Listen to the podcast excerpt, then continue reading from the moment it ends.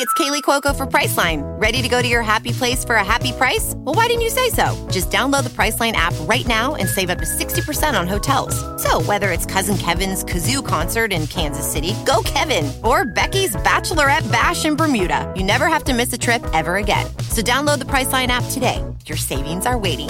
Go to your happy place for a happy price. Go to your happy price, Priceline.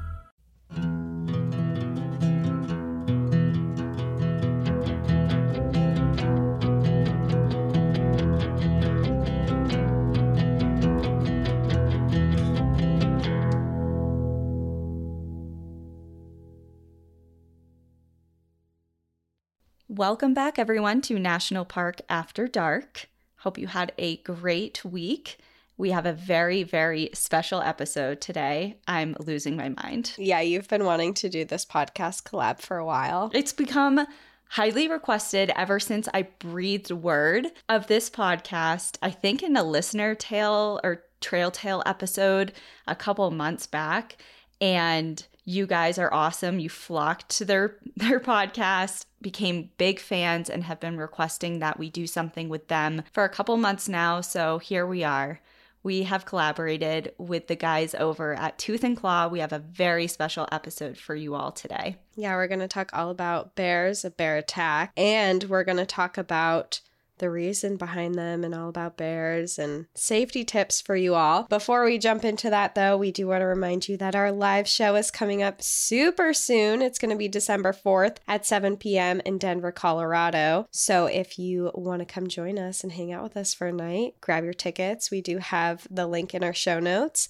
They are selling out pretty quick. I'm not even sure how many we have left, but we do have a few left. So grab some. We'll see you there. But um, yeah, let's get into this Tooth and Claw collab. If you haven't heard of Tooth and Claw as of yet, you are going to today. It is a very cool podcast. It's one of my favorites. I've been a fan for a long time. I say a long time since they started. Um, but Tooth and Claw, just in case you guys don't know, they share true stories of some of the most extreme wild animal attacks ever documented. And it's told by Wes Larson, who he is going to blow your mind. He's so knowledgeable, he's so passionate, and he is a wildlife biologist and animal behavior expert. He has extensive experience, especially out in Yellowstone, so he knows his stuff. And he's joined by his brother Jeff and their friend Mike. They were awesome to talk to. This is on the longer side because we kind of got carried away with our conversation, but it's worth it. We are so excited to introduce to you guys Tooth and Claw. Well, welcome everyone to the podcast. We are so excited to have you here and talk about some bear stuff today. Hey, thanks for having us. We're very excited to be here too. All you have to do is say bear stuff and Wes will chime in. Yep, it's like you put a he nickel knows in that's me. his intro. Yeah. Yeah, he, he perked up a little bit. I saw you straighten up a little bit. We're Like, talking bears? bears? bears? Yep. Yeah. Uh, truly my favorite thing to talk about. So I'm excited. Awesome. Well, highly requested Tooth and Claw. Like half our audience is probably um, over the moon right now, and the other half will be by the end of this episode. So, so thanks for coming. You're Yeah, welcome. of course. Of course, we're doing a bear episode today, and this is a story that I read about in um, Into the Mist. I don't know if you've ever read that book. It's about the Great Smoky Mountains, different accidents, tragedies, death, and as soon as I read it, I thought of you guys. I'm like, what is a better collab to have than Tooth and Claw? So we We have appreciate a, that. a Great Smoky Mountains episode today. I know we've done this. Have we only done this once, Cassie? Great Smoky Mountains? Yeah. No, we've been here twice, I think, so far. Oh, okay. yeah. Cool. So this will be our third time. Third time's a charm. Yeah. Isn't it like the most visited national park in the US? It is. But it's just because there's like a huge highway that like people need to use? Yeah. Or is that wrong? Yeah, I think it's a combination. It is uh, about 14 million people visit every year, but part of it is because it's such a good location. You have a lot of airports that are right there. I mean, you can get there from mm. Charlotte, Atlanta, Nashville, and then of course there's the there's highways. stat padding for sure putting mm. airports Yeah, there. and then you have the Appalachian Trail or the Appalachian Trail that runs through it too. So you have all of mm-hmm. those hikers that are visiting the national park as well. So it's very highly trafficked. And it's open year round. So you there's no seasonal closures to worry ah. about. Mm. Mm-hmm. So there's also also that factor. I've never been, so that's kind of shameful. Yeah, I I've like dipped in there, but I've never done any work there. I do have some colleagues that that work you with see bears wildlife? there. No, it was like mostly at night that I was driving through. It was beautiful, but they've got a lot of bears. They have like 2,000 black bears, 2,000 plus, I think, in Great Smokies. So it is a really if you're in the east and you want to see some eastern black bears, that's a great place to go. Well, that's where our story is taking us. So, Cassie, do you want to give us a little park refresher? Of course. So before we get started, as we always like to do, we like to talk about the park a little bit. And Great Smoky Mountains National Park was established as a national park on June 15th, 1934. It's located in the southeast within Tennessee, extending into North Carolina. And like we mentioned already, it is the most visited national park in the United States. It is also one of the largest protected areas in the country, extending 522,419 acres, which is about 2,114 square kilometers. There are a variety of plant and animal life that has been documented inside of Great Smoky Mountains National Park. And because during the last ice age, glaciers never reached as far south as the Great Smoky Mountains and the sea never came inland, the flora and fauna here have been thriving for over a million years. Isn't that crazy? That is cool. Yeah, that's cool. It is weird. I don't think you've told me that before. I found this new. I know I was trying to find facts that I haven't covered yet in the Mhm. other Smoky Mountain ones that we've done. So there are over 10,000 species of plants and animals that have been discovered, but scientists believe that there are actually over 90,000 species that live there. That's Insane. wild. So That's there's a a lot lot to be discovered. Yeah. Yeah. Yeah. Huh. The Great Smoky Mountains. That's where Bigfoot is, I guess. Bigfoot's Yeah. everywhere. Bigfoot and is you everywhere. can't convince me otherwise. Okay. I don't That's know if you know this about me, but uh, Bigfoot is like my. Big fan. Big Well, we We've have been some doing guys too who much read the celebrity. Stuff. See your celebrity crush. Yeah. Ser- seriously. Literally.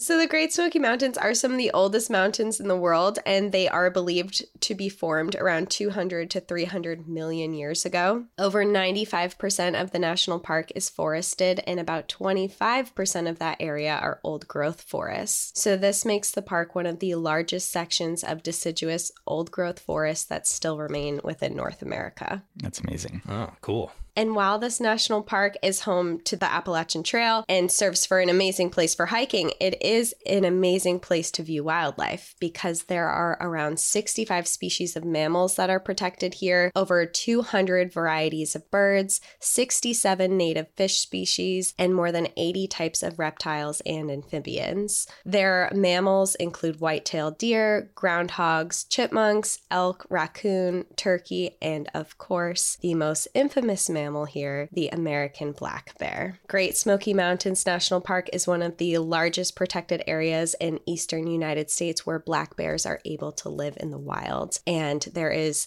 upwards of 1500 of them within the national park. And that is where I lead you into talking about stories of the American black bear. Well, thank you for that glorious introduction. Isn't that hocus pocus? Makes me want to go there. Yeah. Yeah, I- truly. right? Sounds really cool. Yeah. Yeah. Especially the old growth forest. Like, uh, old growth forest really has a different feel to it than I guess, Magical. like new growth forest. So, yeah. Go like discover new species while you're Yeah. there. Yeah. Seriously. There's Yes, Eat one potential. of One of those. mushrooms. Got 90,000 to choose from, right? Yeah. yeah. Well, I mean, there's a different feel. I mean, Cassie and I grew up in New England, and most of New England, at least where we're from, is heavily forested. And just because you think of New England, you think of old, you know, 1600s thing, you're thinking like, wow, like this forest is awesome. But if you think about it, like most of New England area that we were from, at least, were, was clear cut. Like it's mm-hmm. new growth. And then I moved to mm. Washington State. I'm like, man, I didn't know anything. like this is mm. nothing. Obviously, it's different species of trees and things like that, but there is a different feel when you're in an old growth versus a new growth forest. And the Great Smoky Mountains, I guess, is now on my list of to dos. It's as old as it gets. Let's all go there. Let's We're all all gonna. go. We'll have Yeah. a. We'll have a Tooth and Claw National Park after dark field mm. trip to the Great that would be so fun. In the fall, obviously, got to go in the fall. Yeah. Yep. Live like they did 300 million years ago.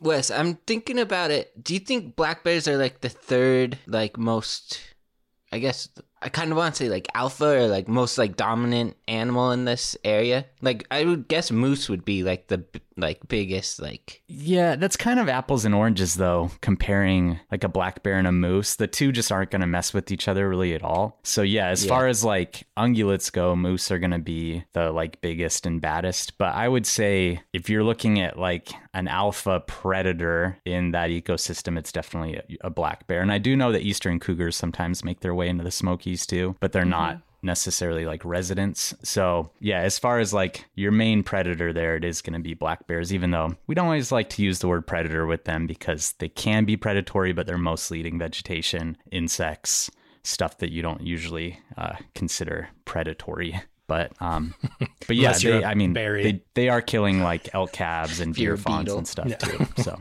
yeah, A pot of honey. Then- Winnie the Pooh, Smoky Mountains version.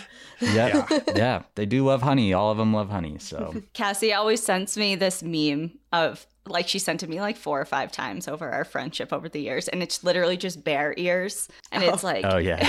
if bears are supposed to be like predators or something, explain this, and it's Yeah. just like It's a the good cute point. little hairs. Like if bears aren't Compelling. friends, explain this. Yeah. oh boy, I've gotten that one a lot.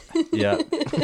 That's one of those memes that like dies away and then a few months later someone reposts it on like some meme aggregate site and then 30 more people send it to me. I'm like, "Yes, I've seen that meme." especially like Yeah. grizzly bears little cute ears. I know, they like, do have cute ears. when they get Yeah. like the huge head and just tiny little ears. Yeah. Well, that's what I mean.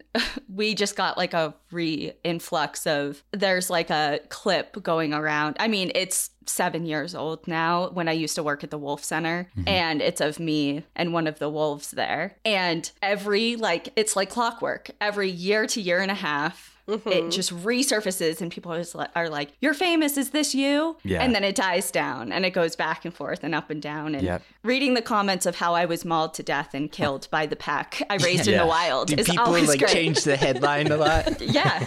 Yeah. And like the comments are like, you guys don't even know she was mauled to death after this. Like, have respect. I'm like, yeah, Yeah. have respect. Wes has that with the bear den. yeah, exactly. where the there's I saw one like two days ago where it's like like this National Geographic researcher had no idea this bear wasn't hibernating. It's like no, we like crawled in there. I was in there specifically to see that bear. Yeah, and then it's constantly like this guy was caving, and look what he found. And it's like a photo of a bear and me in the same in the same den. But uh, right. yeah, what were you, you? There's a favorite of yours, like a favorite oh, comment. I was just gonna say my favorite is when people comment that Danielle has died and she just quietly likes it. I just like it. I just like it. And yeah, Yeah. like, yeah, a really like good. a like from beyond the grave. Yeah, exactly. Exactly. ghost like.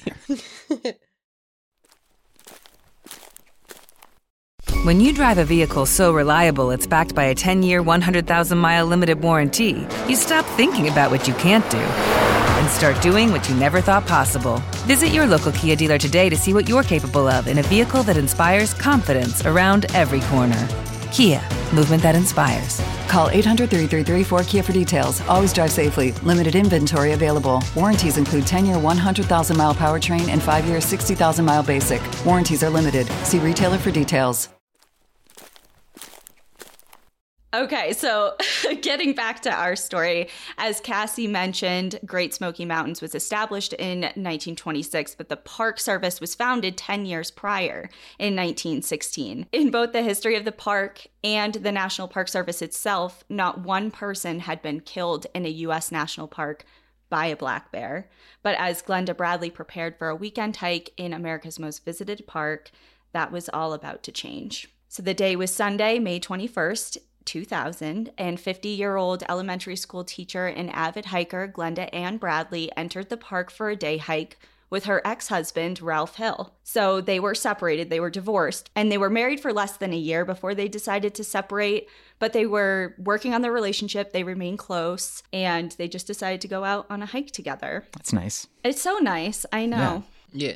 They entered the park at around 11:30 in the afternoon and they made their way to the Elkmont section of the park, which has a lot of different trailheads and has a very popular campground as well. They began their hike shortly before noon and they meandered through the Little River Trail for several miles until they approached its junction with the Goshen Prong Trail at about one o'clock in the afternoon. After a brief stop, Glenda decided she wanted to keep going for a little while, but Ralph wanted to fish the river. So they decided to separate, but they were going to meet back up after a couple hours. So they said, you know what, you fish, you go hike let's meet up here around 2.30 or 3 and we can head back to the car so as ralph was casting his pole glenda hiked forward along the trail that led to a metal bridge which spanned the little river and it intersected two other nearby trails and at this point neither ralph nor glenda knew of the numerous reports of unusual bear activity in this particular area oh gotta read those reports i know but i will say i have never gone to a a park report. Yeah. I read a report. you know what I mean? Like when I'm going on a hike, I don't look up like all the reports that have been taking place there this like, Exactly. month or something. you should you should. Do you?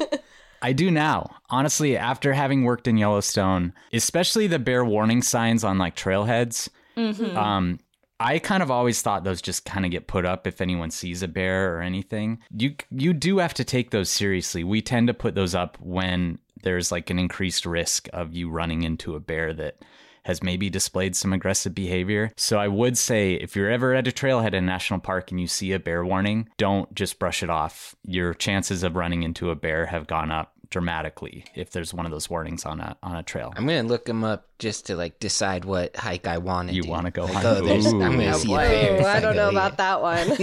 Bad. Yeah. you might change your tune after this story. Yeah. I did come across a sign like that one time. I was in Kenai Fjords in up in Alaska, and there were there were signs posted everywhere like "Be careful, there's bears around here." And we were on we were on the river, and everyone was f- fishing around there. And within thirty minutes, two cubs came out of the bushes and everyone I, I wish I could say everyone was like running away, but a lot of people were standing around taking photos, but they were two grizzly cubs. And they started off kind of far away and you could see them in the distance and then they got closer and closer and they did not care about people at all. And i guess the mom wasn't around. I don't know what happened but it was pretty scary trying to get out of there because they would disappear into the woods where the parking lot was and then they'd come back to the river and it was like okay i'm leaving but am i going back to where you are right now so i definitely right.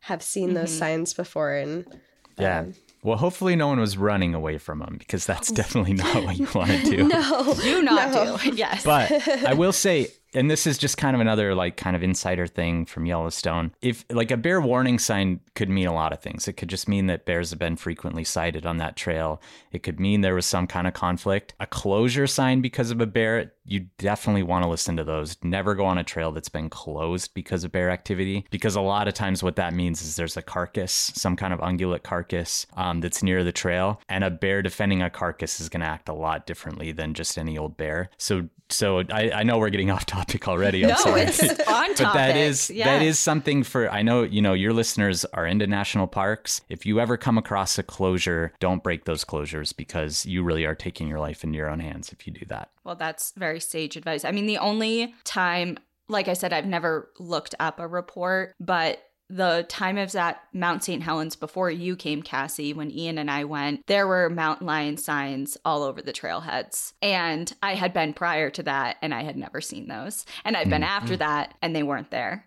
So Oh, wow. Yeah. I knew at that point that I was like, okay, something was going on here. Was Yeah. there any like volcano signs? Like watch out for the volcano. No, which is odd because we're standing on one. Yeah. Um, but yeah, so, anyways, so back to these bear reports that Glenda and Ralph had no idea of. They started four days prior. Several different groups of hikers, backpackers, and other visitors reported unusual and concerning encounters with a black bear sow and yearling, all within a mile radius of that particular bridge. The first occurred on May 18th. A group of scientists were out collecting different soil samples near the Little River Trail when they were charged by a sow. The group backed away, but they were repeatedly charged, and the bear continued her advances despite deterring methods from the group like yelling, waving their arms, making themselves look bigger, banging their shovels. And at, after a couple of minutes, the group saw that the yearling was spotted off the trail. So once the sow and the yearling were reunited, the group states that her behavior started to ease up a little bit. And she did eventually leave, but it was on her own accord. She wasn't scared away by their deterrence. The next report came a day later on May 19th, again in that same area. Less than a half a mile from the bridge, members of a local fly fishing organization were camping when a member of the group encountered the pair of bears about a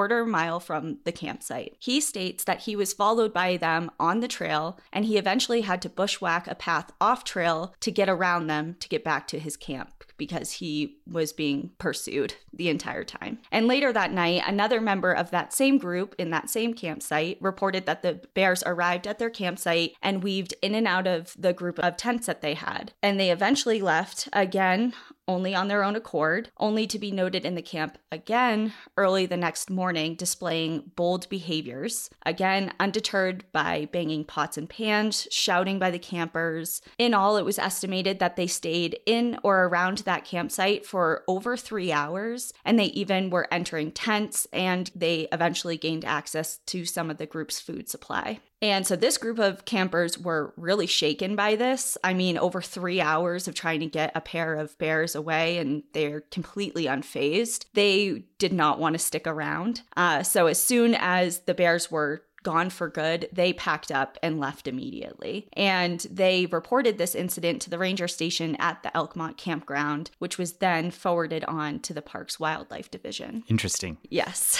Now we're on to Sunday the 21st, which is the same day that Glenda and Ralph entered the park for their day hike. Remind me the year again. This is 2000. Okay. Can I interject something really quick? Is that all right? Of course. Please do. So I, you know, this is really classic food conditioned bear behavior. When a bear has received a reward of human food, it's just that our, our food is so calorie dense and so intriguing to them. Like eating, you know, a handful of human food for them is the equivalent to eating berries for just hours and hours. So for them, especially a bear that has a cub that's, you know, trying to take care of her cub and herself at the same time, she's trying to put on as much weight as possible. They're constantly looking for really good food. So when they get that reward, they just keep, they want to keep getting it. It's something that they're going to be solely focused on. It really changes their behavior and it really kind of changes that scale of like risk to reward. Whereas usually for a bear, we're way too risky for them to come in and try and look for food. But once they've gotten that food, it it outweighs that risk. It's such a beneficial source of food for them that they're willing to put up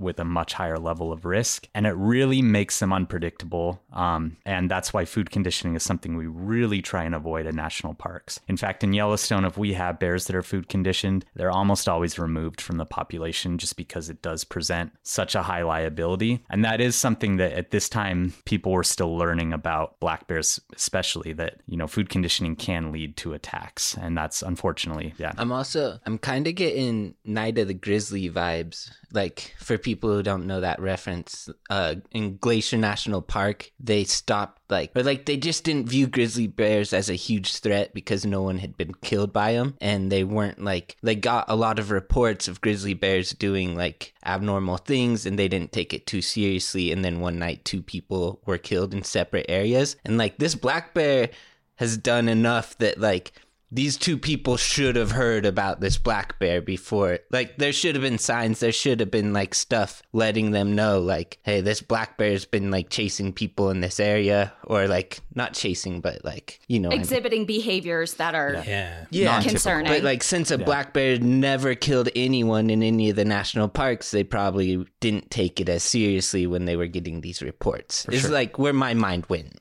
Yeah. I mean, it definitely has parallels because Cassie has covered Night of the Grizzlies. So we are familiar um, with that story. And again, of course, like that happened what in the 60s, 62, 67. Yeah, 67. 67. Yeah. So, of course, you would think by the year 2000, we would have learned a little bit as far as that goes. But t- lending to your point, people view black bears differently than grizzly bears. And lending to your point, they do have cute ears. So Right. they probably see that and they're like, these aren't killing people. yeah, and that's kind of honestly one of the big driving reasons that I was very drawn to this story in particular and wanting to have you guys come on and, you know, speak upon it it because it's something that we've both seen, you know, in different pages on Facebook. Like I'm part of like, you know, hikers and climbers of whatever state I'm in or community. And there's never fails posts of like a new hiker being like, hey, I need recs of look at my pack. This is what I have. Like, what can go, what can stay, what do I need? And people always are like, you can ditch the bear spray. This is when I lived in Washington Yeah. Hmm. not in the North Cascades where there is some grizzlies, but more so they were like, you can ditch the bear spray. Like, we only have black bears here. You, you don't need to worry about that. And it just kills me inside. Yeah, that's not great advice. And we we can talk about that a lot later if you want, or we can Yes, do it now, please. whatever you prefer. No, let's let's do it. Okay, We're gonna we'll get put a pin in it. Yeah. Yeah. Yep. Okay. I will say a, a quick before you get back into it, a quick like Mm-hmm. I did a bunch of research on Great Smokies and bear conflicts and stuff, and even though they hadn't had any deaths, they had had a ton of injuries from black bears. Um, Yes. mostly like roadside bears that were habituated and were being fed. Mm-hmm. But those bears, kind of like Yellowstone's early early days, they they bite a lot because they learn that like, oh, if I charge this person or if I swipe at them or bite them, they're gonna drop their food and then I can eat it in peace. And Mm-hmm. so they have had. It's not like they saw their bears as harmless. They just hadn't had any fatalities yet. And you bring up something that I've also, you know, obviously both Yellowstone and Great Smoky Mountains and obviously Glacier that we know now have had a very interesting story about roadside feeding attractions. Like mm-hmm. it was an attraction for people Right. to come to and it's like come feed the bears. And now it's like drilled into us like please do not do that. And just the shift in that and that change is something that I think that the public is still kind of getting used to in a way, but also the bears if it's a learned behavior. I mean, I know it was however many years ago, but I think that Yeah. would be an interesting episode too because there's a lot of cool history on that. Yeah, I could talk about that for hours too, but All right, I wanna let we're you get to your story, Yeah, okay, yeah. yeah. Um, yeah, I kind of forgot like what we were even talking about. So they make this report to the campground. It's forwarded to the wildlife division, and now we're back to Sunday the 21st when Glenda and Ralph enter the park. This Boy Scout group had left their backcountry campsite and made their way to their next site, which was going to be within the Elkmont campground. They stopped briefly for lunch on the metal bridge that I described earlier, and shortly after arriving at their campground, the sow entered the camp while the yearling hung back in the woods in the tree line nearby. And the group reported this behavior to the campground ranger station again, and they described their behavior as more of hungry than menacing. So a little bit different than the previous reports, but concerning enough that they made mention of it. That same day, a group from the Knoxville Trout Unlimited group were conducting water quality testing near the bridge when they encountered Glenda. It was about 2:30 in the afternoon and she was by herself, but she was smiling and upbeat when she encountered them. They stopped to chat with each other for a bit and then parted ways. Shortly thereafter, several members of that group heard what they described as four screeching sounds, almost like sharp, shrill sounds of children playing. And they heard this in the distance. They said they were about 10 to 15 seconds apart. But at the time, there was kind of a light rain, and it soon turned into a heavier rain. And when it started pouring onto the river, it drowned out the sounds that they were hearing. And as they couldn't hear them, them anymore, they kind of attributed them to children. They dismissed them and they continued their work. Hmm. Several minutes later, a man approached that same group. He introduced himself as Ralph and explained that he was looking for a solo woman hiker who had failed to meet him at their rendezvous location up the trail. He described Glenda, and the group said, Yeah, we we just saw her. It must have been less than 20 minutes ago. And he they described to him where they encountered her which was a short way up the trail from their current location. And he thanked them and headed in the direction that they described it wasn't long until he encountered another pair of hikers walking in his direction, and again he asked about Glenda. This pair had not seen her, so thinking that somehow he must have missed her in the last couple minutes up the trail, he turned around to head back to the bridge and back towards their rendezvous location. Upon arriving back at the bridge, he spotted a fisherman by the river and once again asked about Glenda. This fisherman shook his head no, but he did point to an abandoned black backpack which he had noticed lying a few feet from the edge of the bridge. Immediately, Ralph recognized this as Glenda's, and he confirmed it by opening it up, taking a look inside, and he saw that there were still the snacks like peanut butter crackers and a couple candy bars that she had packed earlier that day. So now he's very concerned. It was now over an hour after they were supposed to meet, and suddenly she's nowhere to be found. So he's very worried and he begins searching the immediate area for Glenda. He ran into several different hikers who all later described him as being extremely distraught. And while he scoured the area surrounding the bridge and abandoned backpack, Ralph began to follow the riverbank near the bridge. First, he did the right side, heading downstream, and then switched back, scouring both edges of the river for any sign of his missing partner, but he could have never prepared himself for what he was about to see. Less than 200 feet away, Glenda's body lay face up, actively being fed on by two black bears, an adult and a yearling. He was horrified and he started picking up large sticks and rocks, and he actually rushed them with a large stick, trying to drive them away, but he was met immediately by, by a charge from the sow. Wow. Yeah. After a couple of failed attempts to scare the bears off on his own, I'm sure in a sheer shock panic, it was clear that he was going to be totally unable to handle the situation himself. So he rushed off in search of aid from the other hikers and people he had encountered shortly before. And he ran into someone, he encountered a hiker who he had previously talked to when he was searching for Glenda. And after hearing the horrifying situation, this hiker told him to go back to the scene to kind of monitor everything while he ran to get help from the nearby camp. Shortly thereafter, which I'm sure seemed like an eternity for Ralph, I mean, to be Yeah. in such a horrific, hopeless situation, just powerless. And to be standing there watching it, waiting for mm-hmm. help. Like that's a Yeah. crazy. Like it's like I'm not saying it's wrong, but it's like go watch your ex-wife get eaten by a bear while I go find more help. It's like a big. It's like, it's a big oh, ask. It's just crazy.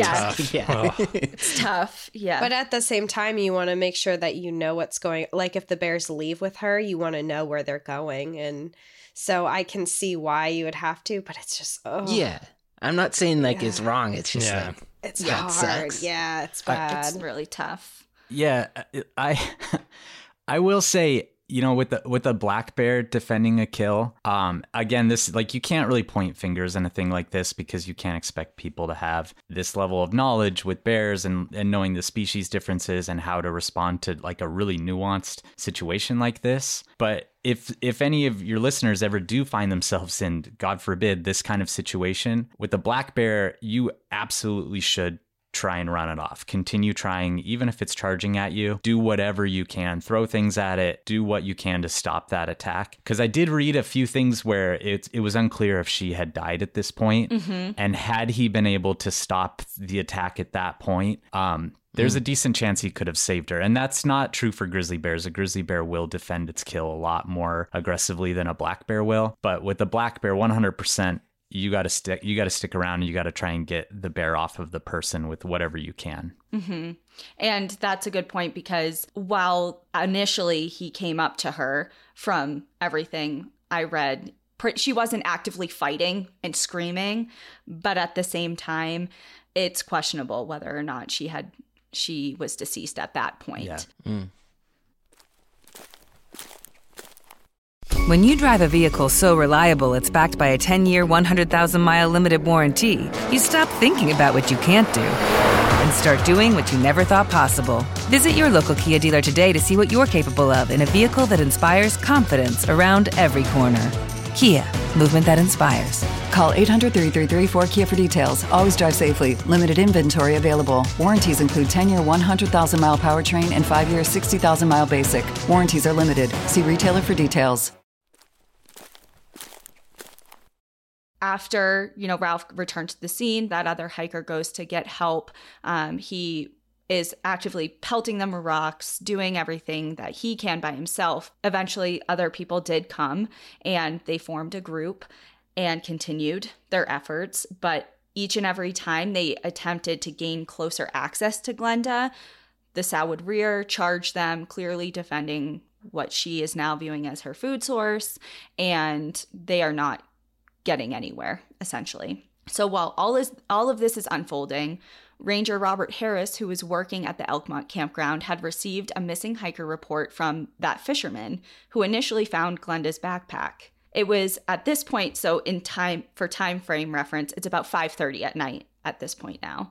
And he had just left the campground to search the area that she was last seen in when he was approached by a frantic hiker who reported the situation. The missing hiker that he was looking for had been located, and she was likely killed and was being defended by black bears. So Harris hustled to the scene, arriving just after six o'clock, and quickly joined this. I don't want to say mob because it wasn't that many people, but it's Yeah. now a bigger group than just Ralph. Right. And he joins the effort to try and scare the animals away. And by this time, the group assisting Ralph had grown, but again re- was unsuccessful at their attempts to gain access to Glenda. That's crazy that the black bear just won't leave. Yeah. Yeah, that sounds really abnormal. It's don't- I incredibly abnormal. right? Yeah. With like more several people trying to chase a bear off. I do- From everything you've ever told me, it sounds like a black bear would just disengage They pretty almost easily. always do, but like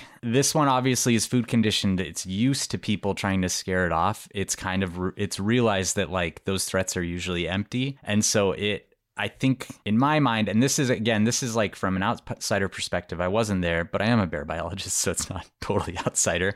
But I will say, like in my mind, had I been in this situation, I would have felt like they had to push that bear to a level that it hadn't been pushed before. So that bear, they're smart and it learned like, okay, they're coming at me, but if I charge them, that stops them. And so what you have to do then is you have to show the bear that that charge isn't stopping you anymore and you have to push past it. And that's really scary, especially if a bear's already killed someone, but that person's life maybe is hanging in the balance and black bears just do not attack groups of people. It doesn't happen. So once you have at least a couple people there, you just got to push that bear. You got to push it off the person and and give them help as soon as possible. Uh, it's going to be scary. It's going to charge at you. But if it's a black bear, if you're confident it's a black bear, you can push it off. And with the backup of several other people. Right. I mean, strength in numbers type of thing. Totally. But at this point, now that the ranger is there, he recognized that she is now very pale and completely motionless. So at this point, it's probably safe to say that she's deceased. Dead. Yeah. Ranger Harris called for backup and requested the responding rangers bring rifles to dispatch the pair of bears. It's important to note that he did have a sidearm with him when he arrived to the scene, but there were multiple concerning factors that he was taking into consideration prior to utilizing his weapon. So, in the book, Into the Mist, he states that first he was worried that he was going to be unable to kill both the animals immediately, meaning that he could potentially further agitate them when they're already in a very heightened state and potentially endangered endanger others on the scene or himself and plus the field that of fire that he would be covering was directly next to the, to the little river trail so potentially putting passing hikers at risk as well so an agonizing 15 entire minutes later from that point two other rangers showed up without rifles Jeez. I don't know what happened, but they Yeah. did not bring rifles. um, but however, at this point, those two rangers approach the animals with their 40 caliber sidearms raised, and they at this point are actively consuming Glenda. Mm-hmm. And Ranger Jerry Grubb fired the first three shots into the sow and then followed up with two shots into the yearling, ah. which proved to immobilize them, but they were not fatal shots. So soon after, Ranger Chip Nelson finished the job and he fired 14 more rounds into the pair of animals, which finally took them out. That'll do it. It's not easy to kill a bear. It's really not. Unless you Yeah, apparently the not. 50 cent of bears, that'll do it. Yeah. Literally. Yeah. Uh, yeah, I you know, as I was kind of reading all the reports on this one, that first ranger's decision not to engage is a really tricky one. It's 100% the call I would have made with the grizzly bear if I only had a, you know, a handgun and and there's other people around because an injured grizzly bear can react really aggressively. Um, with a black bear, I, I don't know. That's a it's a really tricky one and this was a black bear that was acting very outside of typical black bear behavior.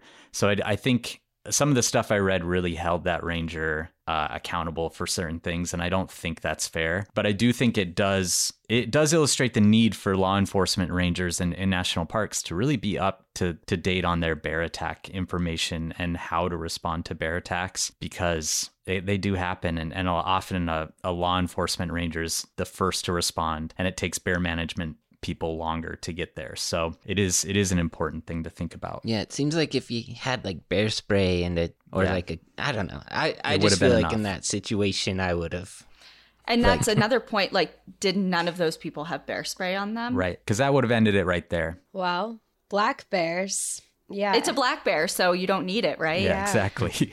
We- we are going to talk about. Yes. Sorry, I'm being very uh, sarcastic, uh, spicy about no, that. it's that's a it's something you hear a lot. and none of them had bear bells. From what you said. Out of curiosity, Wes, do you think that if I know they were saying, Danielle, you said if th- they didn't want to shoot at it because there could be other people on the trail, but black bears are typically spooked by really loud noises. Do you think if Yeah. he shot into the air, it could have been something that helped? Definitely. Like with with conflict bears in the park in Yellowstone or, or bears that are just in areas where we don't necessarily want them, we often use what's called a cracker shell, mm-hmm. which is just a shotgun round that we launch into the air and it explodes. And that loud noise is generally enough to send a bear running. So the report from a handgun would have the same effect. Um, I do know that the rangers are generally really hesitant to ever shoot into the air or shoot any direction where there could possibly be people, even in the air, you know, like falling bullets or whatever. But, um, you know, in my mind, it- a- as a bear management specialist in the park, like if I was in this situation and somehow didn't have my bear spray but did have a handgun,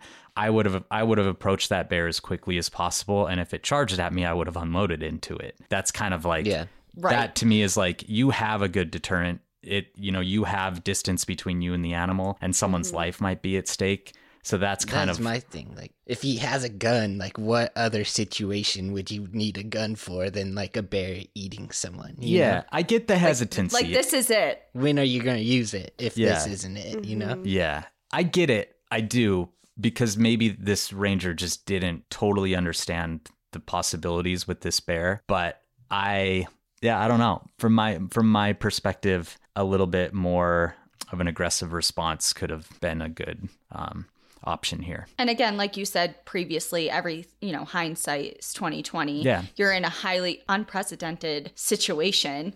Totally. You know, this isn't something that he's had experience with. There's, you know, I'm sure everyone's freaking out, Yeah. and someone's clearly deceased, and Yeah. it's just a shit show, for lack of a better term. Yeah. And just. I can't even imagine all the thoughts running through your head and what do I do? What's the right thing? Like, you know, I've never been in a position like this before. And so, either way, um, after the bears were killed, Park Service employees made quick work of securing the scene and they escorted Ralph and the others away. Glenda's body was transported to the nearby James H. College of Medicine for an autopsy, and the bears were transported to the Tennessee College of Veterinary Medicine for a necropsy. Ellen Wallen, who was the forensic pathologist who conducted uh, Glenda's autopsy, concluded that she suffered major trauma to her neck, buttocks, and left femur. Additionally, her right carotid artery and left femoral artery were both severed. So either one of these wounds would have proven fatal via significant blood loss, but combined, they most certainly ensured that her death was rapid.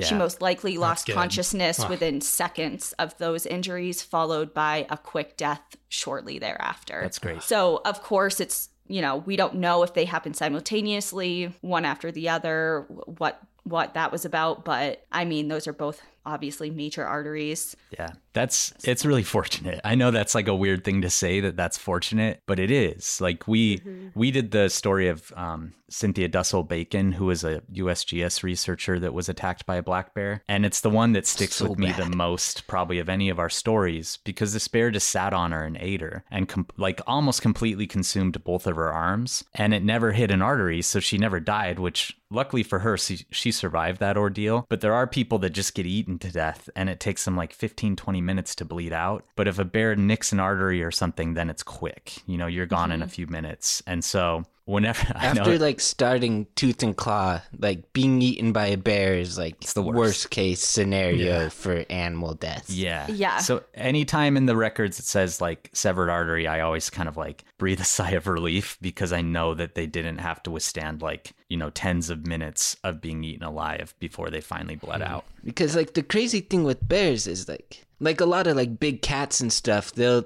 they'll try to kill you, Yeah, they they'll like grab your neck prey. and Mm-hmm. suffocate you. And but like bears just try to demobilize you. They don't like care that much if you die or not. Yeah. You know? Like they just start eating you. Yeah, there's no rhyme or reason as far as like, you know, crushing a windpipe or snapping a neck or, Right. you know, other things that other predators do. I mean, I follow Nature's Metal, you know, and watching the the Komodo dragons especially Uh-huh. just eat their prey alive like Yeah. that. And I think not a there good was one go.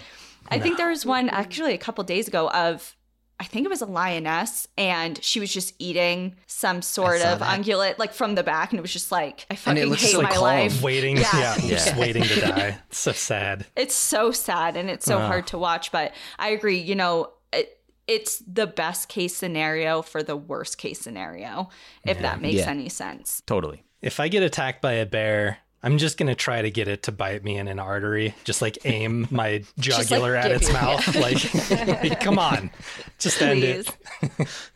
So, Ranger Steve Kloster led the nearly year long investigation into what happened to Glenda that day, which included reconstruction of the scene, poring over previous bear activity reports, extensive interviews with more than 16 different witnesses, Glenda's family, and of course, the rangers involved, the responding rangers that day. And of course, we can get into the report more extensively. But like I said, it took almost a year later. So this is now March of 2001 when the final report was issued. And it ruled that Glenda Bradley's death was an accident. And as far as what unfolded that day, they reconstructed the scene using her footprints and to kind of get an accurate layout of her final moments, essentially.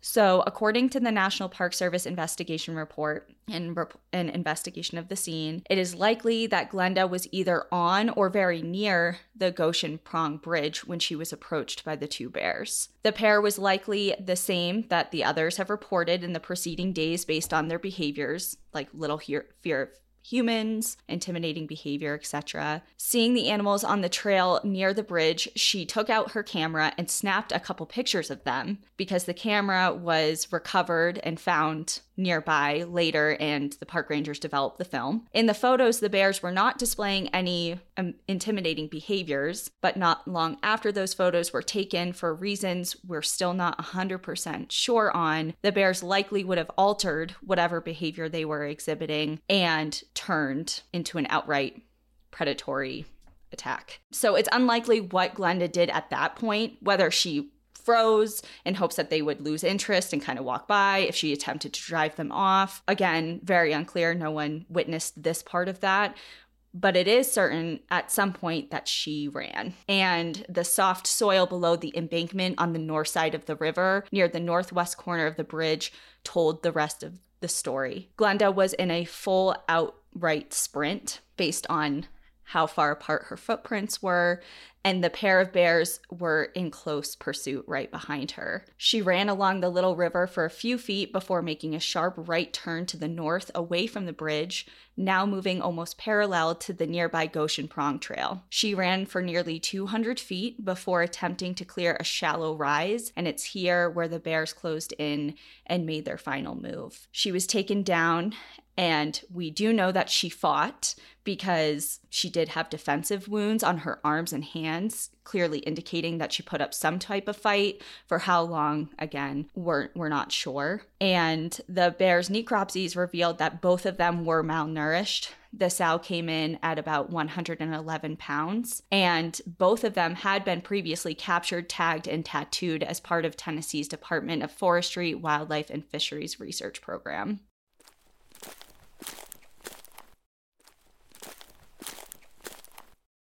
To this day, Glenda Bla- Bradley's death remains one of the most tragic events in all of Great Smoky Mountain National Park's history and resulted, of course, in the loss of a beloved family member, partner, friend, and teacher. While the manner of her death is difficult to grapple with, and we can easily kind of get into a place of fear, I think, when, you know, you hear a story like this, you're going to look at black bears a little differently, I think. But we like to shift as you do i'm well aware from a frame of you know fear to like let's change the perspective a little bit because there are a few statistics that i found of course you wes can go off after this i'll hand Yeah. the reins over to you Wes has Um, been biting his tongue ever almost since she said she ran away.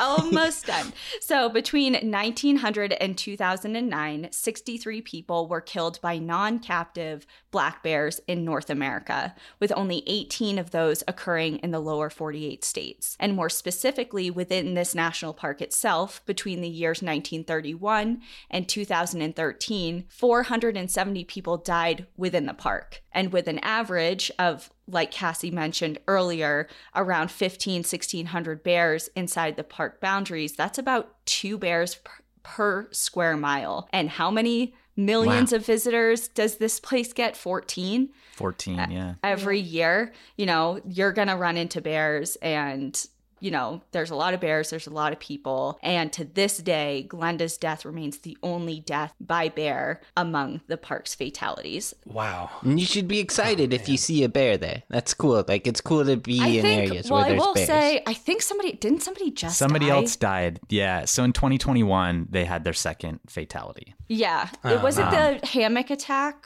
No, Was it that was a little one? girl that was mauled pretty badly. This was Patrick Madura. Um, and he was consumed. He was found dead on September Okay. 11th, 2020. Sorry. Um, yeah, so I think I think it took him a while to, to determine whether or not Bear was cause of death or he was just consumed after um, dying from something else. But I do think they finally ruled that one as like cause of death by bear. By Um, bear. So yeah, they do. I think on the records now, the official records, they have two fatalities. Okay. I wonder if a bear fatality has ever been ruled not accidental. Like, has a bear ever been used as like accessory to murder or something? I something know like when it's our? like, it ru- was snake. ruled an accident. It's like, Yeah. well, I would hope so. yeah, right. Um, it's not premeditated I mean- by the bear. I, yeah, I I'd be curious because there have been people that have like jumped into zoo enclosures and stuff with bears, and they might deem those suicidal. I don't know. Oh, Yeah, I see. I like rub honey on Wes when he goes to bed in the The bear murder by area bear. one night. Um, so to finish up my little portion here, Yeah. I Yes. wanted to quote something from that book because I it really stuck with me. Um, so in his name is David Brill, who's the author of this book, and he says many, if not most, hikers who observe bears while exploring the park trails cherish the encounter. And while there's no reason to fear the black bear, there is ample reason to educate ourselves about the animal's behavior and to respect them and afford them the space they need to remain creatures of the wild. And I think that's a perfect segue into how we can do that. Yeah. So take it away. Yeah, I really appreciate that. And I, I think um, as we talk about this, like Jeff worked for a couple, like for a whole summer and then a few winters with me on a black bear project. Mike has listened to me prattle on for hundreds of hours about bears. So they'll probably have some stuff to contribute to. So guys, feel free to interject if I miss something. But um like rewinding a little bit in her her account or like what they pieced together, I do think you really hit on something important when you talk about her running. The way that I picture this happening, and, and obviously no one was there, no one can say for sure, but these bears that have been, become food conditioned were probably approaching her to like a level that was really scary to her, and she decided to run. And I think that running is what often triggers a really predatory response in a bear. My guess is they were just trying to get what they've gotten from other people before that point was like, you know, treats from her bag or whatever. And then as soon as she ran, they're like, "Oh, this is food. You know, this runs from me. This is food." It triggers that predatory response in a, in a black bear. yeah. What I what you've said before that I really like is like it forces it to make a decision that it might not have had to have made before. And it sounds like these bears were super hungry, very Yeah. like underfed. So the Yeah. decision not obvious, but it makes the decision easier for them to pursue. It it does, and and honestly, like that generally isn't that big of a consideration in black bear attacks. Most fatal attacks by black bears, they're not malnourished, they're not sick, and generally they're really wild bears too. So this is a really unique attack in that it was a habituated bear, and usually with black bears, habituation doesn't really preclude uh, an attack. It's or it doesn't like come before an attack. It's not something that makes them want to attack people. And then the other thing that's really unique about it is that it's a female with young. Um, female with dependent young hardly ever attack people. I think of all the fatalities ever by black bears, it's like 90% are males, single males. And then there's a couple that are females with young. And I do think what happened here was just that she made a wrong decision, which was to run. And that bear that was already feeling really comfortable around humans decided, you know what, I'm going to eat this one. So it's really unfortunate. It's super rare that this sort of thing ever happens. Uh, you kind of talked about that a little bit already. Your figure of 63 is great. That's from um, a paper by Stephen Herrero where he talks about fatal black bear attacks. I actually I decided to update it for 2021. So up to 2021, 78 people have been killed by black bears. Mm-hmm. That number, that rate of people being killed is increasing just because a lot more people are spending a lot more time in the great outdoors. So it is bound to happen a little bit more often. I also feel like drought push is pushing them towards people more too. Like yeah, they're spending. Maybe spending more time on the fringes of human society. They are. We have fewer bears that are in like really remote areas. They do tend to spend more time kind of on our fringes. But when you consider there's 800,000 black bears in North America, That's like a lot. Yeah, their numbers like if you combined the total number of every other bear species, there's double that amount of um, American black bears. So there are just a oh, ton of them. They're really prevalent. There are tens of millions, if not hundreds of millions, of black bear sightings every year. And when you consider that then 70 something people have been killed by them since 1900, like those number those numbers go back to 1900. That's less than one a year. It's pretty insane how little they actually do decide to kill us because they're perfectly capable of it. Mm-hmm a black bear of two years or older is generally capable of killing a human being. So it really doesn't happen often. It's incredibly rare that it does happen, but it is a horrific way to die. It, I can, like we already talked about. They they don't kill their prey. They don't go for your organs or your throat or anything. They eat your fat parts while they sit on you, and it, you don't want to die that way. So don't take that risk. You know, just don't. It's not worth it um, because it does happen sometimes. So I don't know. I'm, I'm already kind of rambling here, but I know we want to talk a little bit about bear spray and like why it's important. You brought that up already, Danielle, that people often say, oh, I'm just in black bear habitat. It's something I'm guilty of. It's something Jeff and Mike are probably guilty of sometimes. Oh, yeah. We've all been guilty of it. Like, I'm in black bear habitat. I'm not going to worry about it. But I will say, for people that have spent a lot of time interacting with black bears,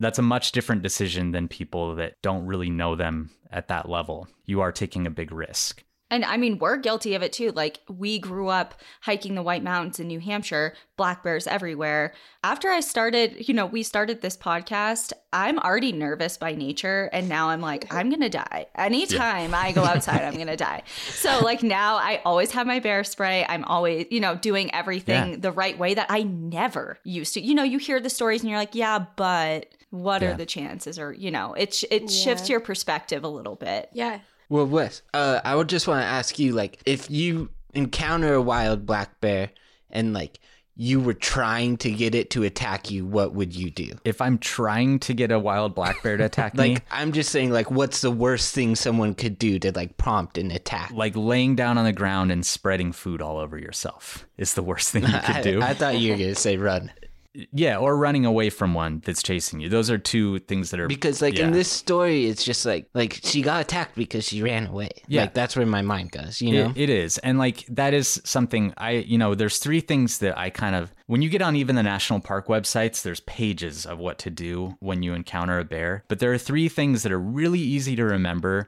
that are proven to be effective. And those three things are grouping up because they really don't like attacking groups of people. And this goes for black bears and grizzly bears, these three things getting your bear spray out and getting it ready, and then slowly backing away. If you do those three things, like your chances of having any kind of incident with that bear are reduced by probably 95, 99%, somewhere in there. Those, just remember those three things. Then there's a lot of nuance that you can bring into that discussion afterward. But I know we're going to have people saying, I've hiked in California my entire life. I've never had a problem with black bears, you know, or I've hiked in Washington or whatever. I don't like giving animals the control.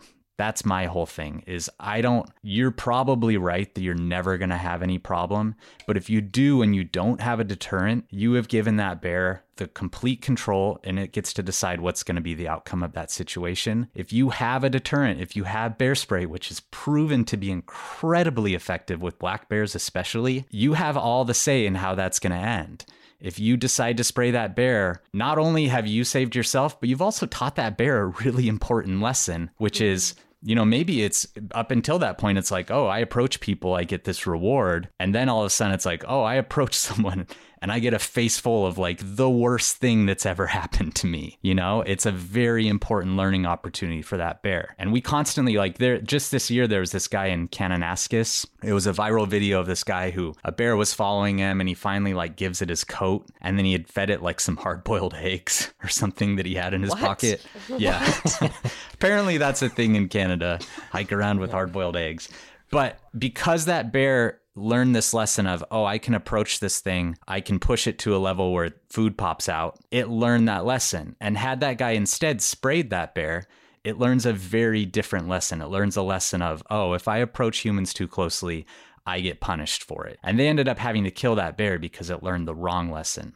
So not only can bear spray help save your life, but it also is a really important conservation tool because if a bear is doing behavior that we don't want, it teaches it an important lesson. So I do I'd really like to make that point because I think people see it as just like, oh, this will save my life, but you're also saving bears' lives when you use bear spray. I think that's a really good point because I think one thing on top of that that people think with carrying bear spray is that they don't want to hurt the bear. And hmm. it's It's going to be fine. Yeah, and it's a longer lesson than that. It's not just that moment. It's Right. after that, after you're not around that bear. They remember it. Yeah. You'll never forget. I mean, I accidentally set off my bear spray in a contained truck. It's the worst. Oh, no. Yeah, uh, my partner and I wanted to die for like you know a solid. It was everywhere. You know, Yeah. everywhere. Did it ever get out? Oh well, uh, yeah, eventually. But it was so funny because we're like, oh my god, it's everywhere. It was bright, you know, bright orange, whatever, and. He was like, I need some, I need water. And he had a, like a, you flip open the tab to drink out of the water. And he flipped it open with his hand that had the fucking bear spray on it. So we're both drinking it. And then we're like, oh shit, it's all in our mouths. it gets everywhere, especially because it's an Yeah. oil base. Right. And so that it like it's really hard to clean off. It's hard, but it, it's super effective because it's aerosolized. It creates a cloud between you and the bear. It just works so well.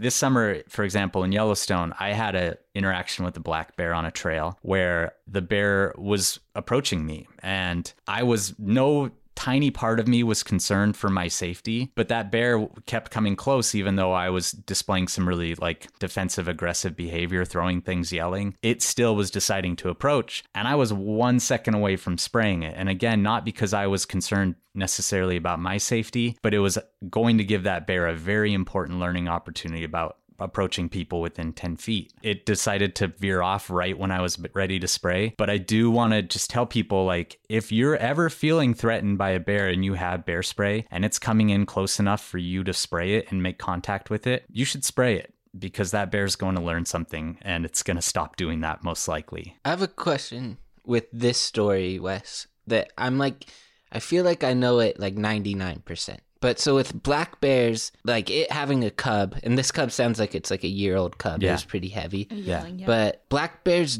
don't cub defend, right? Like at all? No, sometimes they do, but Mm. uh, that's actually a perfect segue for kind of what I wanted to talk about next. And and girls, feel free to interrupt me if I'm rambling too much about this because I don't want to like say too much or like take too long on all of this. But um as far as like grizzlies and black bears and their differences, grizzlies evolved out on the open plains. They evolved in these areas where they didn't really have trees to to escape in. They've evolved really long claws claws for digging, so they're not nearly as good of climbers as black bears. And so they've evolved this really aggressive response to a threat because that's how they have to deal with something that approaches them on the open plains. They can't get away, so they just evolved this more of a fight response than a flight response. Black bears, on the other hand, evolved in forests. They live on forest edges, they live in forests. They use trees for escape terrain. So if you scare a black bear, chances are it's going to run up a tree. If you scare a black bear with cubs, and this is what Jeff was getting at, it's almost always going to send its cubs up a tree because most things don't chase them up trees. It's a safe place for them to go. And the female is usually going to run up that tree with her cubs. She's just going to get away.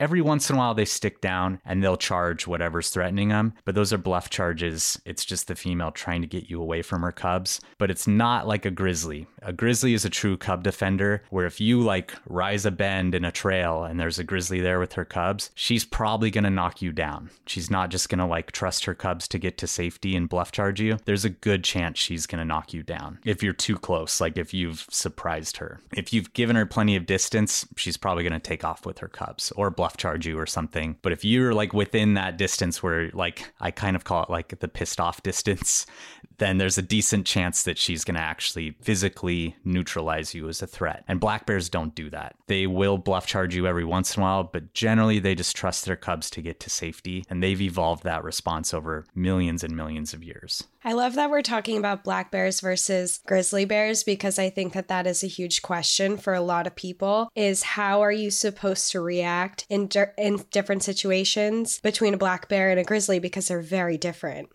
Mm-hmm. Yeah.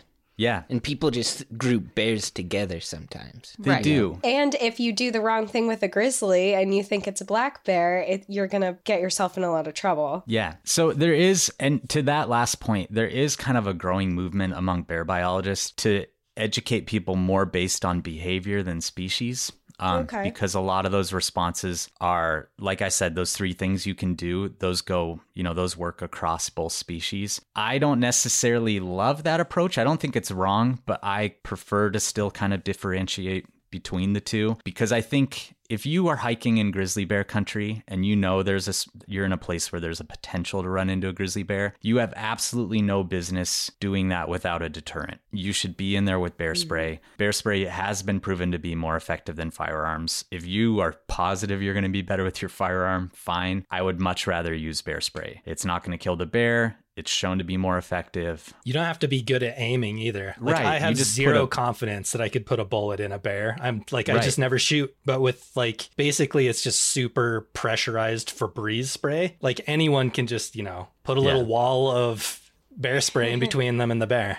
Most sprays come with a blank, so you can practice too as well. Anymore, they have the training canisters that are mm-hmm. great for practicing. And we can get into technique a little bit on that. But just as far as like the two species are concerned, even if you're great with your gun, you don't know how you're going to do when you're being charged by a grizzly. You don't know if you're even going to have time to get it out and get the safety off. Bear spray is quicker, it's a quicker deploying, and you don't have to be perfect with it. But yeah, I, I wouldn't even consider hiking in grizzly country without a deterrent. Black bear country is a little bit more of like, if you want to take that risk, I guess go for it. But I still don't like giving control to animals, so you might as well have it. It fits so well on your hip. It's not very like it's not a problem, you know. Just have it there. I do have one thing that I want to ask you about because Yeah. um, it's something that was brought up after I think I think it was after the Night of the Grizzlies one that uh, we did like last sometime a year ago. But um, we had quite a few people talk about because Cassie did a, a very brief like bear you know safety 101 type of thing at the end. Yeah. and we discussed bear spray kind of like we're doing now. And we had a few people be like well it's illegal to carry bear spray in national parks. So can you elaborate a little bit Yeah, more and clarify that Any of the grizzly national parks, bear spray is not only going to be legal, but it's going to be greatly encouraged. It's going to be sold there. So if you're in Yellowstone, Glacier, Denali, any of those places, you should have bear spray. You 100% should have it with you. There have been a few parks that only have black bears that have decided not to allow bear spray. Um, it's not something I love, but I have learned more and more about it working in Yellowstone. For like, for example, Yosemite is one of those parks. They don't allow people to have bear spray, and the main reason for that is that they've had far more problems with people thinking it's like bear repellent and spraying their kids or like a bear showing People up like Danielle spraying their truck. Yeah, exactly. yeah, you're. Whoops. and it doesn't work that way. It really doesn't. In fact, like it would actually be a bear tractant if it was just kind of on the ground and, and accessible. But um, they also have had problems where bears come into campgrounds that are just curious and people just go crazy and are spraying everything and spraying their neighbors, and, and it's too much so they've decided not to allow it um, and they haven't they do tend to have really kind of non confrontational black bears in Yosemite. If I were if I were spending a week in the Yosemite backcountry, I would bring some bear spray. I'd put it in my backpack. I wouldn't tell anyone about it, but I would definitely have it with me because they have had some close calls there. It's so funny that people like spray their kids. I know. with bear spray. Like it's mis- like it's bug like it's bug It happens spray or every year. something. Yeah. yeah. Yikes. Ah, those poor children. Yeah.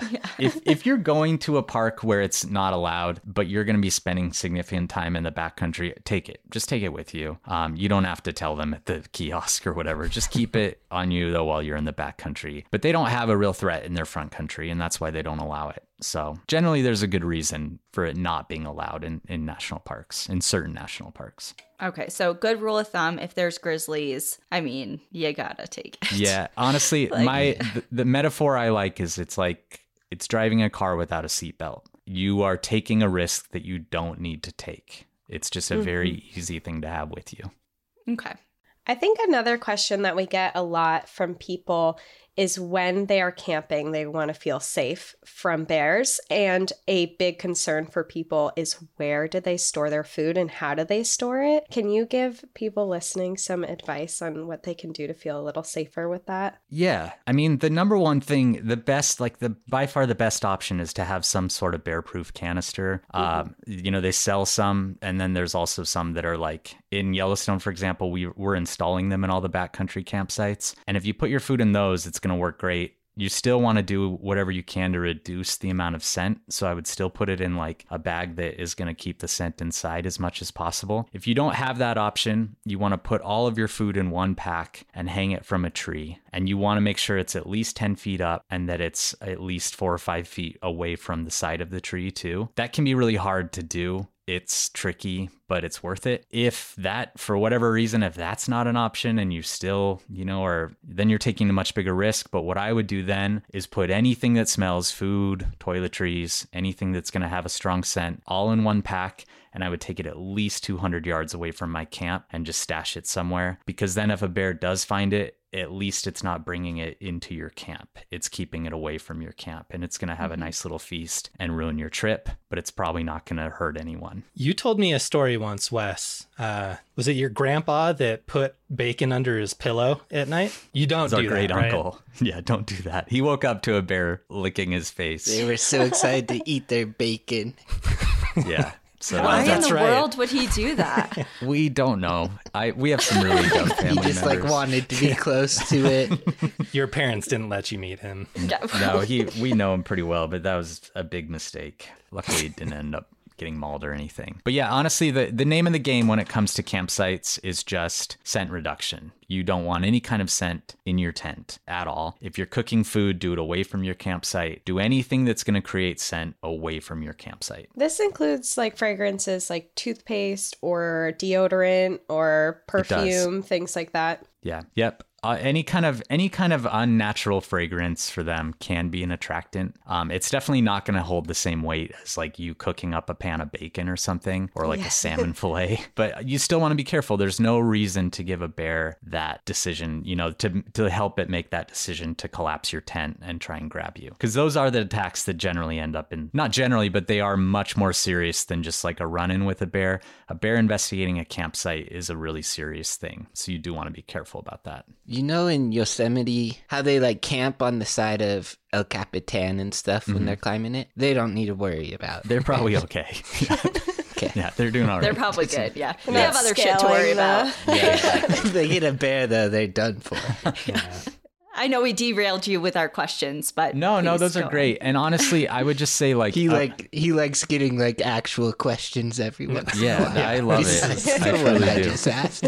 I'll like I, I will say so the the professor that I worked with the most, my kind of mentor, he did a lot of work on attacks, and he did a paper that looked at all the attacks in um, North America, or sorry, in Alaska, and there was like hundreds and hundreds of them. These these weren't even attacks; these were just conflicts. So there's a, a lot of them. Any conflict was where like a bear acted aggressively toward a person, and in those conflicts in Alaska, this is a place to remind you there's three times as many black bears than there are grizzly bears. Eighty-eight percent of those conflicts were involving grizzly bears, and 11% involved black bears. So, black bears are a much less conflict prone species of bear. They're much shyer, they're much more likely just to get out of there, get up a tree, get away. Grizzly bears have evolved that fight response. They are a bear that if you surprise a grizzly especially there's a decent chance that it's going to decide to engage with you whether that's a bluff charge or a charge that makes contact. So it's it's right of your listeners to take grizzly bears more seriously than black bears. That's for mm-hmm. sure the right mm-hmm. move but you shouldn't discount black bears for their capabilities and their potential because they have killed 70 something people and it is a really terrible way to die and a tiny little simple tool that fits right on your belt loop can almost completely remove that risk. So I just always say, you know, carry it. I try to carry it as much as possible, even though I am fairly confident I can get out of any black bear scenario. I don't want to meet that one out of a million black bears that maybe decides it wants to eat me. Mm-hmm. And just never, under any circumstance, run away. Yep. because you lose all cred like you like humans have credibility as a threat to bears like bears have learned that like we can harm them you know so like once you run you're losing your credibility and you're forcing them into a quick decision where otherwise they might have just been kind of curious Right. I think some questions people have too is when you do, of course, not run away from a bear, but when you are stepping away from a bear, should you ever turn your back to them or you should be facing them and backing away slowly? I, I would face it. That and that's where you're kind of getting into that nuance and like my my like the main thing that I want to get out there is like simplifi- simplification of these kind of rules mm-hmm. because what you don't want is for someone to run into a bear and think, okay, I'm supposed to talk respectfully, I'm supposed to hold my hands up and yell, I'm supposed to do this and this and this and run through this whole checklist of things that maybe will help but aren't necessarily proven to help. When mm-hmm. really the three things that are proven to help are grouping up, getting your bear spray out and getting it ready, and backing away slowly. I would stay facing the bear just because then you have eyes on it. It knows that you know it's there. But I will say with black bears, like if you're in a situation where a black bear where it's charging you a lot and huffing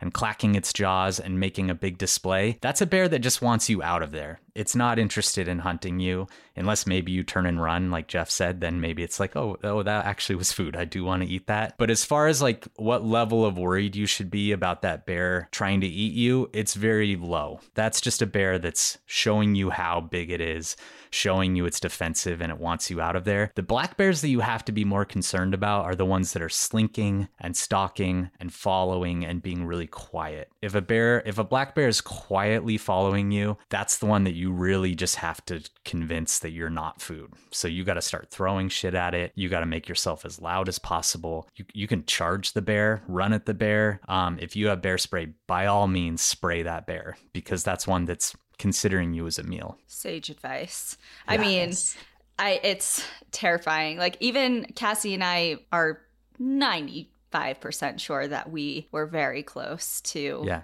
A black bear once. Uh, in remember Moosilauke Yeah. or wherever we were, and uh, we never actually visually saw it, but it was probably like two or three feet away from us in some underbrush, and A little further than two or three feet. it was right next. to It was right next to the trail. it was close to the trail, but we could hear it and we could see the Yeah. brush moving around. Yeah. And that's spooky. It was very spooky because at first we weren't sure because we were mid conversation, you know, Right. and you you know when you hear something, you're like, what what was that, Yeah. you know, and then it happened again. We're like, oh shit, we gotta Yeah. go. I've had an instance where a black bear was getting way too close for comfort. I was camping at one point and it was very clear that people had been feeding this bear because I was there with my partner and we had our camper and when I was outside, the bear would come very close to me no matter what I did. I would scream, throw stuff. If my partner came out, he would run off. But if it was just me, he was coming Yeah. closer and closer and it was mm. very he was not afraid of me at all. Right. And and honestly, like usually that's going to be just a food conditioned bear that's trying to get a reward, but that's very similar to be- behavior to one that's acting predatory, and it's really tricky to tell those two apart. So you should treat any bear that's approaching you like in a very directed, kind of like slinky, hunty way as a bear that is, it could potentially be predatory. And that's the bear that you want to fight off the hardest. This is black bears. Mm-hmm. Grizzly bears, you don't want to fight them. The only time you ever want to try and maybe engage with the grizzly bear is, is if it's a campsite attack or if you're actually being mauled. But at that point, I would just say if you're being mauled by a grizzly, just fetal position, hope it stops if you don't have a deterrent. But with black bears, that, I guess that's probably the last thing that I should say about black bears is never with a black bear do you ever go into the fetal position and play dead. That is giving it an easy meal. It's giving it just a way to consume you at the rate that it wants to. You will 100% always fight back with them. You never ever give up with a black bear because it will. Grab will those cute little ears. just grab those ears and tug on them. Yeah. And then you get to touch them too. Um, If you're gonna Yeah, go I- out, I- you gotta pet the ears first. exactly. I've been around thousands of them though, and I've never had one stalk me. I've never been in a situation with a black bear where I felt like my life was in danger. You know, me and Jeff have crawled into their dens and poked them and that been that got me like unafraid of black bears just crawling into their dens, but it's Yeah. probably not the best advice to give people. But you know, as we just talked about, they do have the capability to kill people, so you do want. But to be I do think it is good to like tell people like you're probably gonna be fine, just because like people see a bear and they freak out, and then like they lose all their like what should they do, you know? right. Mm-hmm. Be So confident. like.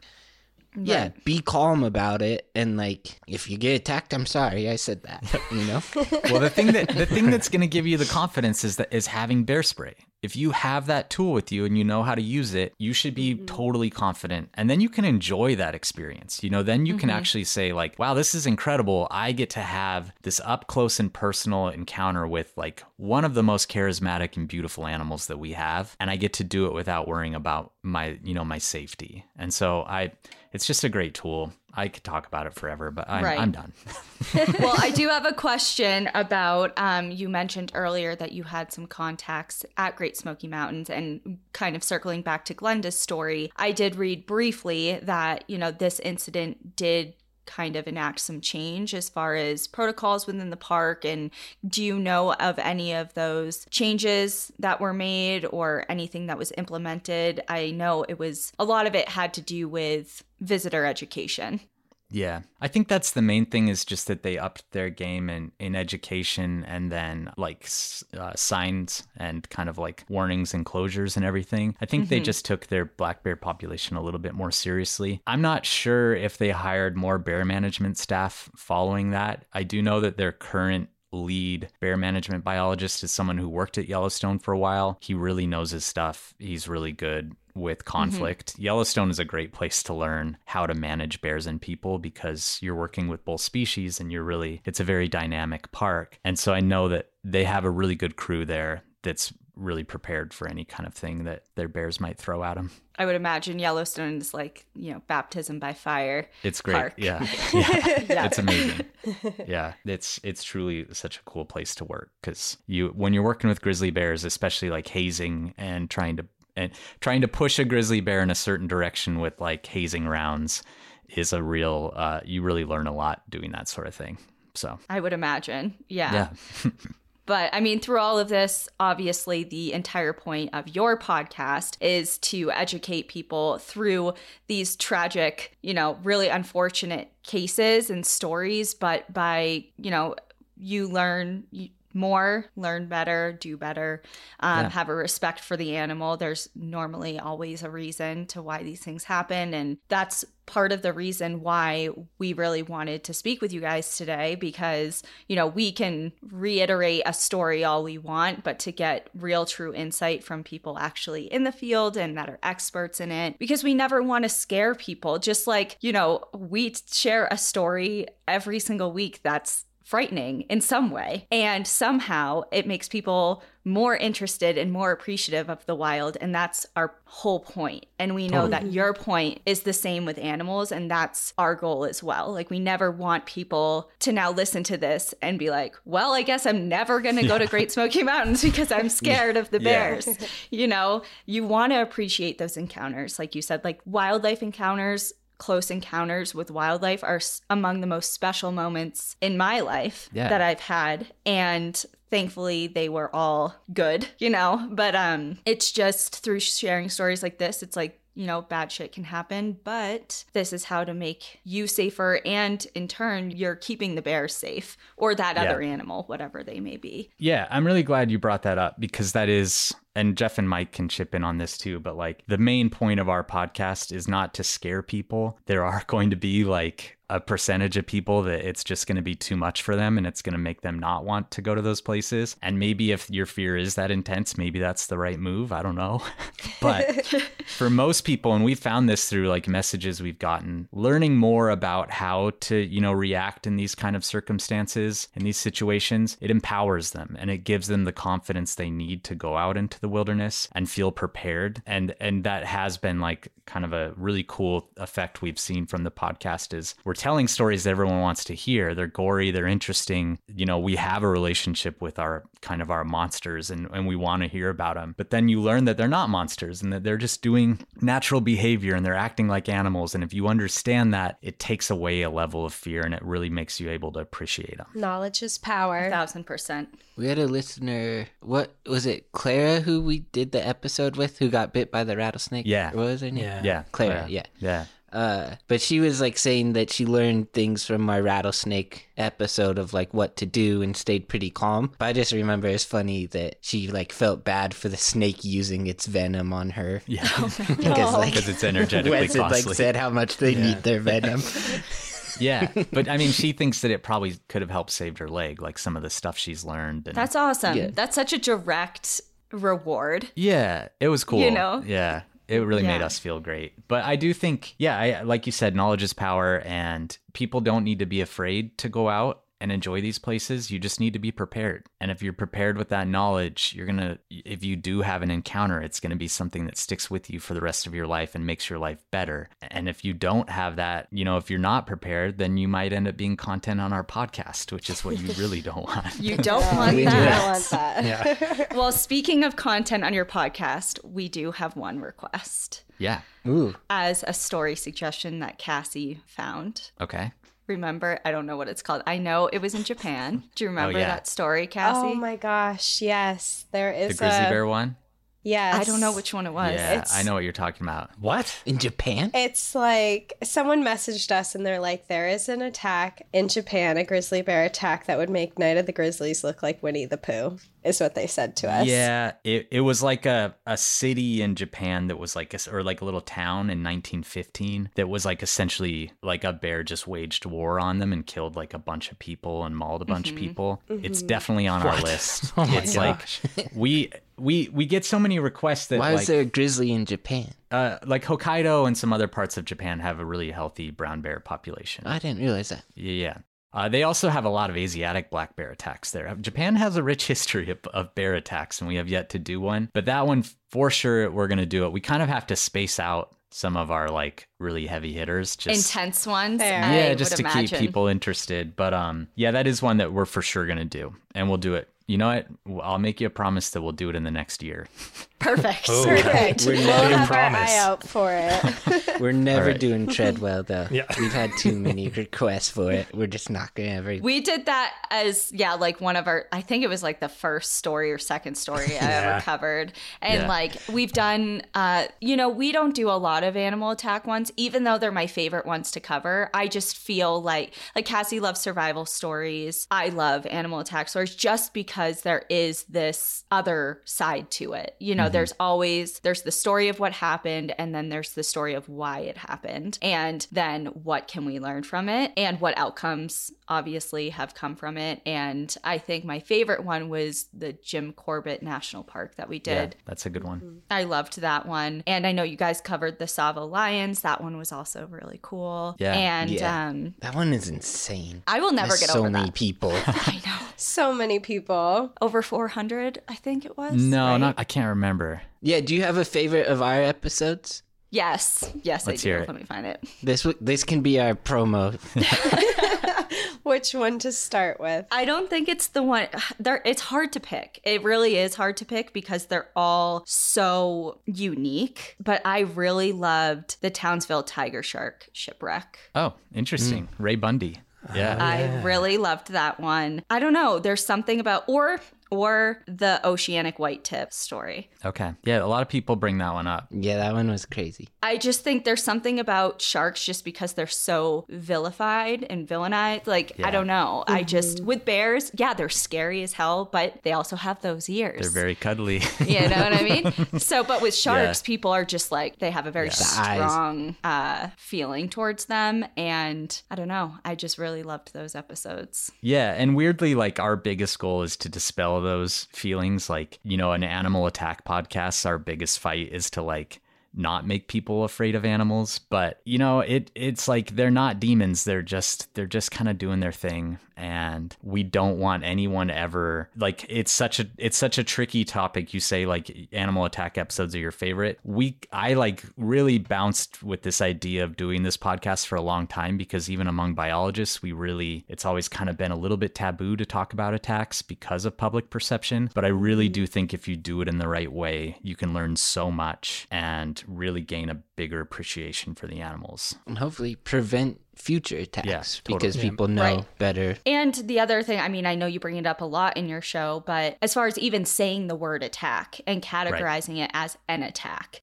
Yeah. is it was it a true attack? Was it, you know, is it an incident? What's the word Yeah. that you would rather use? instead? Encounter Encounter's a good one. Incident's a good one. Honestly, for like Glenda and Bradley, I think attack is totally uh, like a okay word to use because Mm-hmm. it, she prompted an attack by running from these bears and they fed on her. So that is an attack.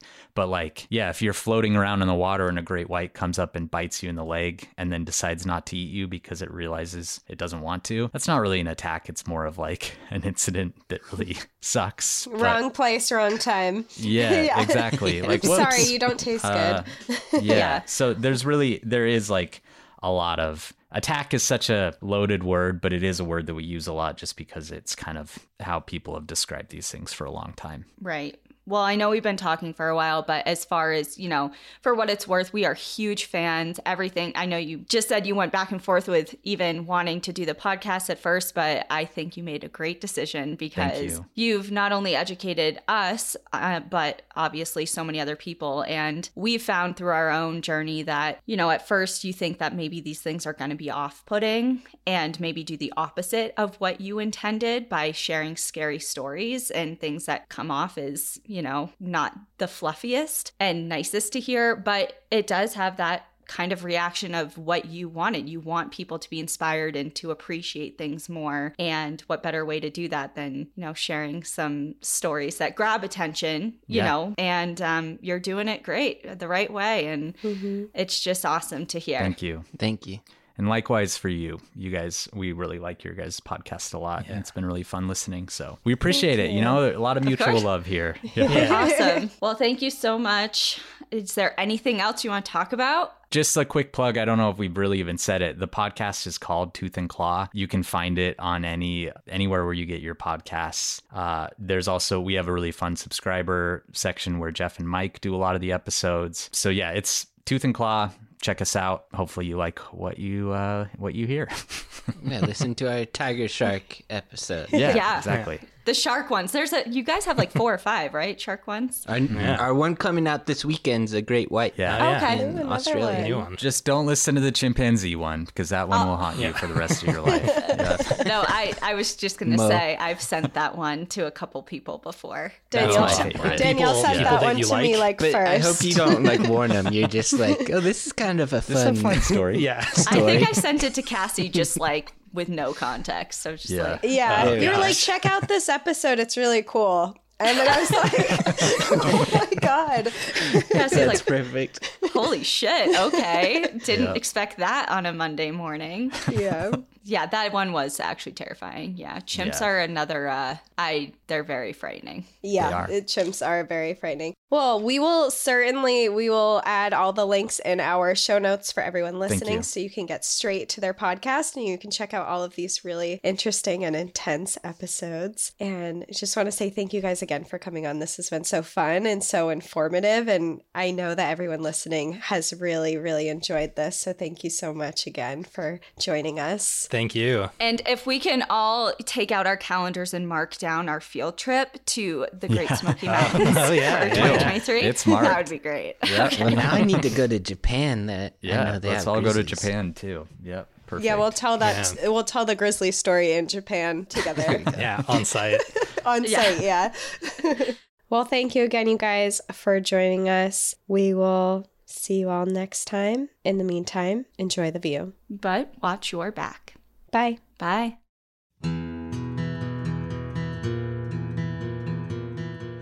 Thank you for joining us again this week.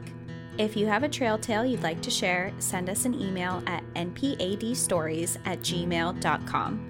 Follow us on Instagram and Facebook at National Park After Dark and on Twitter at NPAD Podcast. Become an outsider by joining our Patreon, where you'll gain access to monthly bonus stories and exclusive content. And remember, when you support our partners, you're supporting our show. To access our special discount codes along with source information from today's episode, check out the show notes.